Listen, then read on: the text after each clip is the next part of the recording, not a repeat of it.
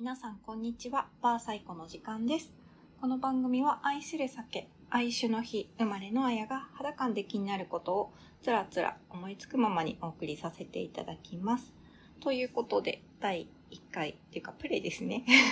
始まりました。はい。あの、突っ込みどころが満載だと思うんですけど、何から行こうかな？愛酒の日から行こうかな？あの、何々の日って決まっているじゃないですか。えーその中でも愛酒の日ってすごくないですか？生まれたての子供に向かって、子供？赤子？に向かって、何時は酒と共に生きよ、みたいな。ナチュラル本酒好き、みたいな。無事にと言いますか、残念なことにと言った方がよろしいのか、あのお酒を好きな人生を積み重ねて今日に至っております。ということで、あのー私の生まれた日、8月24日なんですけれども、あのなぜ愛酒の日かというと、かの若山牧水先生がお生まれになった日ということで、他にも滝蓮太郎先生とかいらっしゃるんですけれども、うん、それを差し置いてね、若山牧水先生がこう、筆頭ということで、皆さんご存知ですかね？中学校の教科書などで紹介されていた時期もあると思うんですが、すごく美しい短歌を読まれています。代表作だと、白鳥の歌。あの白鳥は悲しからずや空の青、海の青にも染まず漂うという素晴らしい美しい物悲しさがこう、込み上げてくるような歌がありますが、盛岡の人にとってはというところだと、あの盛岡の歌人としてと言い切っていいのか不安なんですが、石川くんこと石川啄木の最後を見とった方ということでも有名ですね。石川くんって言ってしまうのは、あの大好きな増野光一さんの著作で、ほぼ日刊糸井新聞で連載されていたものをまとめた著作があるんですけども、石川啄木の現代語訳と、あとその年表がすごく面白い形で載っている本で、ま、1話に1短歌、え石川くんが身近な人に思えるような名著ですね。もう私が多分この生きてきた人生で一番人にこれ読んだことあるっていうふうに勧めた本だと思います。はい。そんな石川くんこと石川啄木の最後を見とった方が、かの若山牧水先生なんですが、なぜそんな著名な歌人の方がお生まれになった日が愛酒の日と命名されたかというと、まあ、うすうすこうではないかと皆さんも思ってらっしゃると思うんですけれども、お酒が本当に好きだったと。で、どのくらいお好きだったかというと、たくさんお酒の歌も読まれているっていうのはもちろんですね。で、中には、あの、もうバッチリ日本酒のお名前入ってるものなどもあって、もうプロモですかみたいな ものもあるんですけど、それがね、本当に酒好きからするとそうだよなっていうような、染みるような、うん、歌が多いですね。次が、まあ、こう、ね、こういう言い方をしていいのかわからないんですが、お亡くなりになったのが観光編ということで、ね、なんか、ああ、みたいな、酒好きだったんですね。で、しかもですね、あの、お亡くなりになったのは夏の暑い盛りだったっていうことだったんですけれども、あの、逸話としては、死後、こう何日か経ってもご遺体が美しいままで、来られたお医者様が生きたままでアルコール漬けになったのかなみたいなことをおっしゃったとかおっしゃらないとか、まあ、そういったお話もあるぐらい本当にお酒を愛していた方だったようです。亡くなる前の年に歌と酒というような随筆も書かれていまして、まあ、そこに書かれている文章もすごくいいんですよね。なので一部ちょっとお話しします。はい。それまでよく体が保てたものだと他もいい自分でも考えるくらい無茶な酒の飲み方をやってきた。この頃ではさすがにその飲みぶりが嫌になった。嫌になったと言っても、あのうまい言い難い微妙な力を持つ液体に対する愛着は寸合も変わらないが、この頃はそのありがたい液体の徳を汚すような飲み方をしているように思われてならないのである。湯水のように飲むとか、または薬の代わりに飲むとかいう傾向を帯びてきている。そういう風に飲めば、この霊妙不可思議な液体は、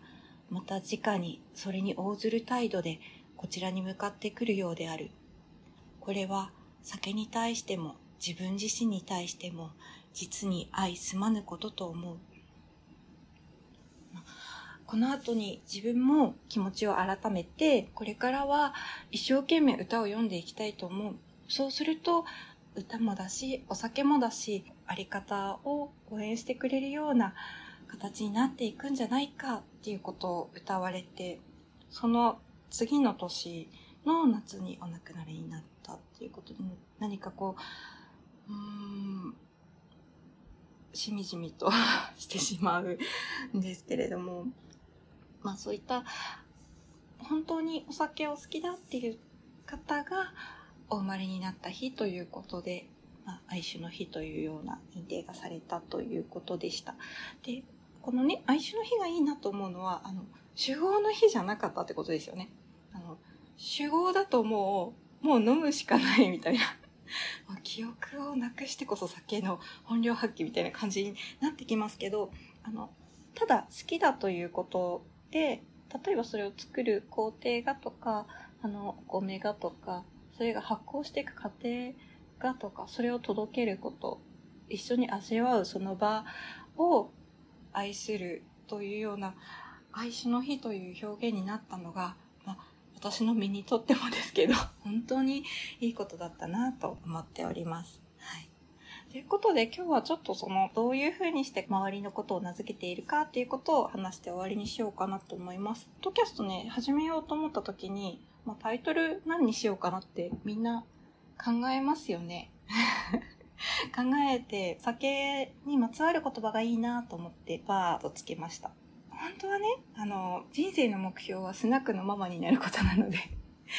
あの、スナックってつけてもよかったんですけど、良くないからバーにしてるんですよね。なんで良くないかっていうと、あの、大好きなリリー・フランキーさんがやっているラジオが、あの、スナックラジオというのがあるんですけど、あ、それでスナックにしたらもう丸パクじゃんあ、丸出しじゃんみたいな感じに 思ったので、あの、ちょっとずらしました。他にも理由があるんですけど、きっとそのバーの話をするとちょっと長くなっちゃうので、あの、次回そこは話したいと思います。それで、あともう一つあるのが、そのバー、サイコと、サイコの方ですね。これは、まあ、あの、単純に言うと私の名前が色彩の際、彩ると書いて子供の子で綾子なので、そこから取ったっていうのもあります。徳島にワールドコーヒーさんというコーヒー焙煎所があるんですが、そこの小野裕二さんという方が小説を出版されています。あの、面識はないんですけれども、その小説のお題がすごく美しいので、それを紹介させてください。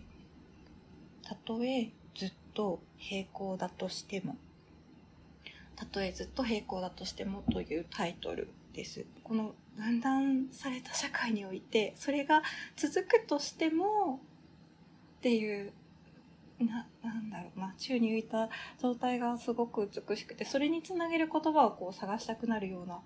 タイトルですよね。で、これ、あの、短編集なんですけれども、その中の一編に影響を受けて、ポッドキャストの名前をバーサイコにしました。じゃあちょっとその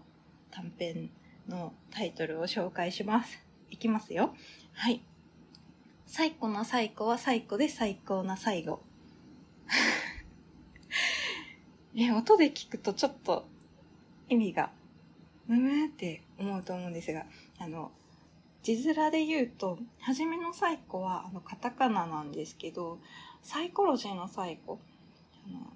P の方の精神とか、そういったものを表すタイプのサイコです。漫画もありますよね。その P のサイコ。で、次が、えっ、ー、と、色彩の際の子供の子で、サイコ。三つ目のサイコは、あの、富士五湖にある西の湖と書いたサイコです。で、三番目が藤子なので 4番目がアッパーの方の Wow, it's so great! みたいな、そっちの最高。で、ラストは最後、うんと、一番後ろの方ではなくて、あの、人生にさよならを言う時の、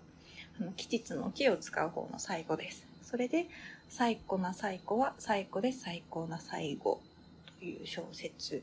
があるのですが、それをね、あの、知人が結構同時多発的に紹介していて、その中でも直接その最後のページを見せてくれたのが、盛岡のテレビマンされてるテッドさんという方で、なんだか、なんだったかな？あの、たまたまお互い表参道に行ってそこで会いましょうって言って会って話してる時に、そのテッドさんがそれを出してきてくれて、そのページを見せてもらって、で、なんかもう、え、何これ、もうずるいなと思って。もう最後に改名しようかなという話をテッドさんにしました。っていうのも、なんかあの、同じ読みで違う意味を持つっていうのが、日本語の持つ飾る美しさの中の一つだと思うんですよね。いい点だなと思って、箸と箸とか、なんかわかんないですけど、神と神みたいなっていうところで、その、同じ字面なのに違う意味を複数持つという素晴らしい音に対して、もうね、解明はしないままに、今日に至ってるんですけども、その膝をこう、ここで出そうかなと思いました。ということで、バー最高。次回からは、そうだな、次はバーの話をしたいと思います。それで、あ、そうだ、うんと、この今日の話の中で、いくつか引用？引用というか、若山牧水様の歌を読んだりしてるんですけども、基本的にあの音声メディアで短歌とか俳句とかあの作品を紹介するっていう場合は、個別のうんと許可の取り方が必要になるみたいなんですね。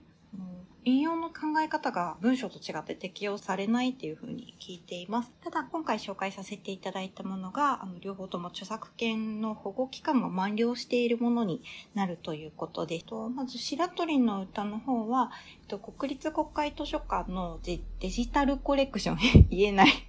デジタルコレクション、海の声っていうものであの見ることができますし、あと、と、酒と歌の随筆の方は、青空文庫にも載っているので、ぜひそちらの方もすごい大量に見ることができるので、読んでみてください。